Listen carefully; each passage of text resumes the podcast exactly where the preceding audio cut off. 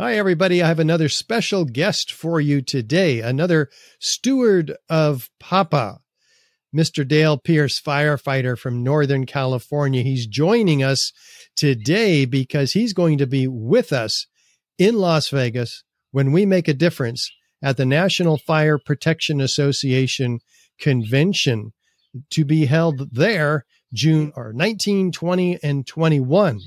So this is coming right up. And we have had an ongoing fundraising effort to make sure that these firefighting professionals and fire protection engineers and firefighters can get the evidence about the free fall collapse of the Salomon Brothers building on 9 11. Because, as Dale and I are going to talk about, uh, that building came down in seven seconds due to normal office fires, according to NIST.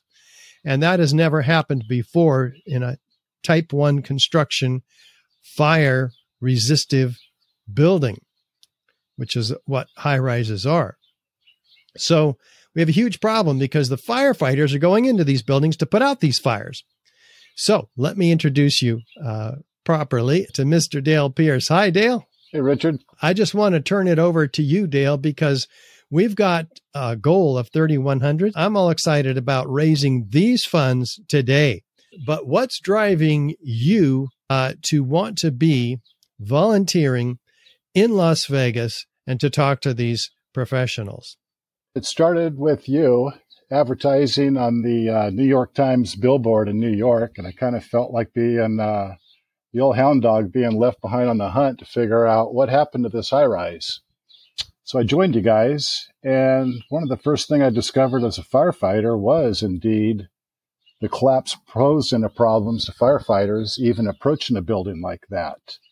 They're saying that the uh, building seven came down in seven seconds due to office fires. That would open up a whole can of worms to firefighters even being able to approach a building like that, let alone go in it. We wrote about this building and we warned people about this building and indeed, I found out just a few years ago about the Grenfell Tower building and the confusion, just as we predicted on the fire lines. When the firefighters showed up, there was confusion, there was uh, paranoia, they didn't know what to do, and they ended up watching 72 people perish in front of them. And to this day, this is haunting firefighters.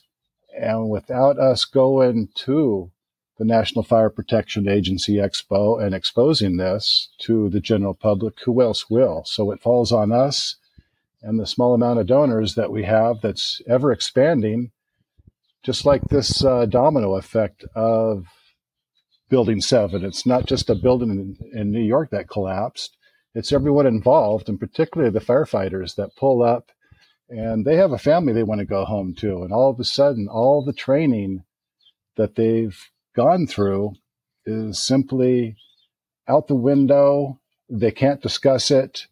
And mentally, I can't imagine what it would be like being a firefighter under uh, these conditions. So we are reaching out to new groups of people that are all of us are infected by this building coming down. It's about firefighter safety, and that's why we want to be there. Yeah, because they're marching up into these buildings. Um, the, eh, eh, eh, every day in high rises. There's small fires somewhere every day, and and there's large fires every month or two or three or four around the world. And the firefighters are not afraid that the building's going to come down on them. what are you going to say to these firefighters, like at a personal level, Dale? It's gotten to the point of almost embarrassment. Actually, it is embarrassing. I've talked to instructors that are responsible for crews going into these fire buildings. And when you actually show them the evidence, they start to warp reality. They say, well, I guess we don't have a plan except for God will back us up. Well, you can't do that in firefighting. If, as a commercial diver, after I was a firefighter, I became a commercial diver. You have to plan your dive and then dive your plan. Without that is where you start getting fatalities. And so we're asking firefighters to go into a building and there's smoke and fire, you're getting confused, you got anxiety. What if you know about Building 7 but don't know the story? And you've gone off on either a conspiracy theory or you believe that this thing can come down with, due to office fires, we can't operate like that. This has to be exposed. It has to come out into the open. We have to get it down to the essence of what happened and how is it going to affect us. Without that, the uh, the burden on these young firefighters that I just can't imagine. You're going to go into that building with the possibility of it falling. What if this, all of a sudden you just decide to walk off the job? There's endless problems that can happen. So that's why it's critically important we get there and put this on the table and discuss it. They don't want to discuss it, so we need to be sent there to force them into having that discussion. That's uh, that's my take on it. That's right, Dale, and I'm going to be there with you and with Erik Lawyer, firefighter from Seattle Firefighting Department. We have a lot of experience there uh, and volunteers on top of uh, us uh, who have been on the front lines getting the word out about uh, the Salomon Brothers building. And uh, in fact, we're not even going to say World Trade Center. We're not even going to say 9 11. We're just bringing truth to the firefighters and we're saying, hey, you go into these buildings, don't you? Um, uh, where do you set up your forward staging operations? Two floors below the fire. Do you tell the public to stay in place in these buildings? Oh, yeah. We tell the the public uh, to stay in place because we don't want to fight the public coming down the, the stairs while we're trying to get up to the fire. It, it'd be a disaster. So we're going, but we need you to help us get there. Who's going to step up with a $100 donation or a $25 donation or a $200 donation? What can you do at home comfortably to make sure that we get there? This is an extremely important outreach project. Dale, this is so much bigger than just the building collapse. And if you remember, after September 11th, uh, we used it for the justification for all these wars that ended up costing us somewhere around $7 trillion. We've got uh, all the suicides from these wars for what the VA is calling moral injury. And then we got the whole firefighter safety issue. And all this has been suppressed. We have young firefighters coming into the lines and being trained they start looking and they see this story of Building 7 and they come back all eager to fire camp or wherever their training facility is and they try to talk about it and find out it's a taboo subject.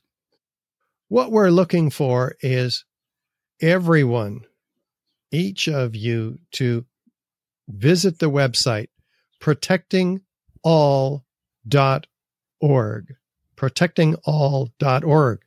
You'll see this website here, and you can uh, watch the videos if you want. What we did in Boston at the National Fire Protection Association, where we went uh, last year, thanks to a grant from the Boston 9 11 Truth Group. And uh, this year we'll be in, Bo- uh, in Las Vegas, of course, uh, in, in about two, three weeks. And uh, what we need to do is click on this donate button. What happens when you click on this donate button? You get an opportunity to send us to Las Vegas. That button sends you right to the donate page. That's uh, right here $25, $50, $200 will send us to Las Vegas, not to have a good time, but to work our tails off behind the evidence booth with the textbook that Raul Angulo, retired captain of Seattle firefighter, wrote with the chapter in it on fighting high rise fires which is completely contradicted by the NIST report, which says these buildings can come down due to normal office fires. Okay, so this is why you're sending us there. We're going to talk to 500 fire professionals this year. We talked to 300 last year in Boston. We are going to get their names and their emails, and we will be sending them a follow up letter. Lots of information about how they can learn more about the Salomon Brothers building and the controversy between NFPA, National Fire Protection Association, and NIST, National Association of Standards and Technology. So please click on this here don- button and you can send us right away to this important conference. Dale, final words. It's going to be great to see everybody there and to see this change in the acceptance of this issue we have with this building. We will use this uh, event to expand the knowledge to other organizations. So this is going to be an awesome experience for all of us. Thanks. Dale and I are counting on you. So please visit protectingall.org today and make your donation so that we can make sure that uh, the 500 firefighters that we will collect contact info for get this, this info and the follow up info. It's going to be great to see everybody there and to see this change in the acceptance of this issue we have with this building. And we will use this uh, event to expand the knowledge to other organizations. So this is going to be an awesome experience for all of us. And it's got to happen. Dale and I are counting on you. So please visit protectingall.org. So thanks so much, everybody. And thanks, Dale. We'll catch up with you later. Thank you, Richard. Bye for now.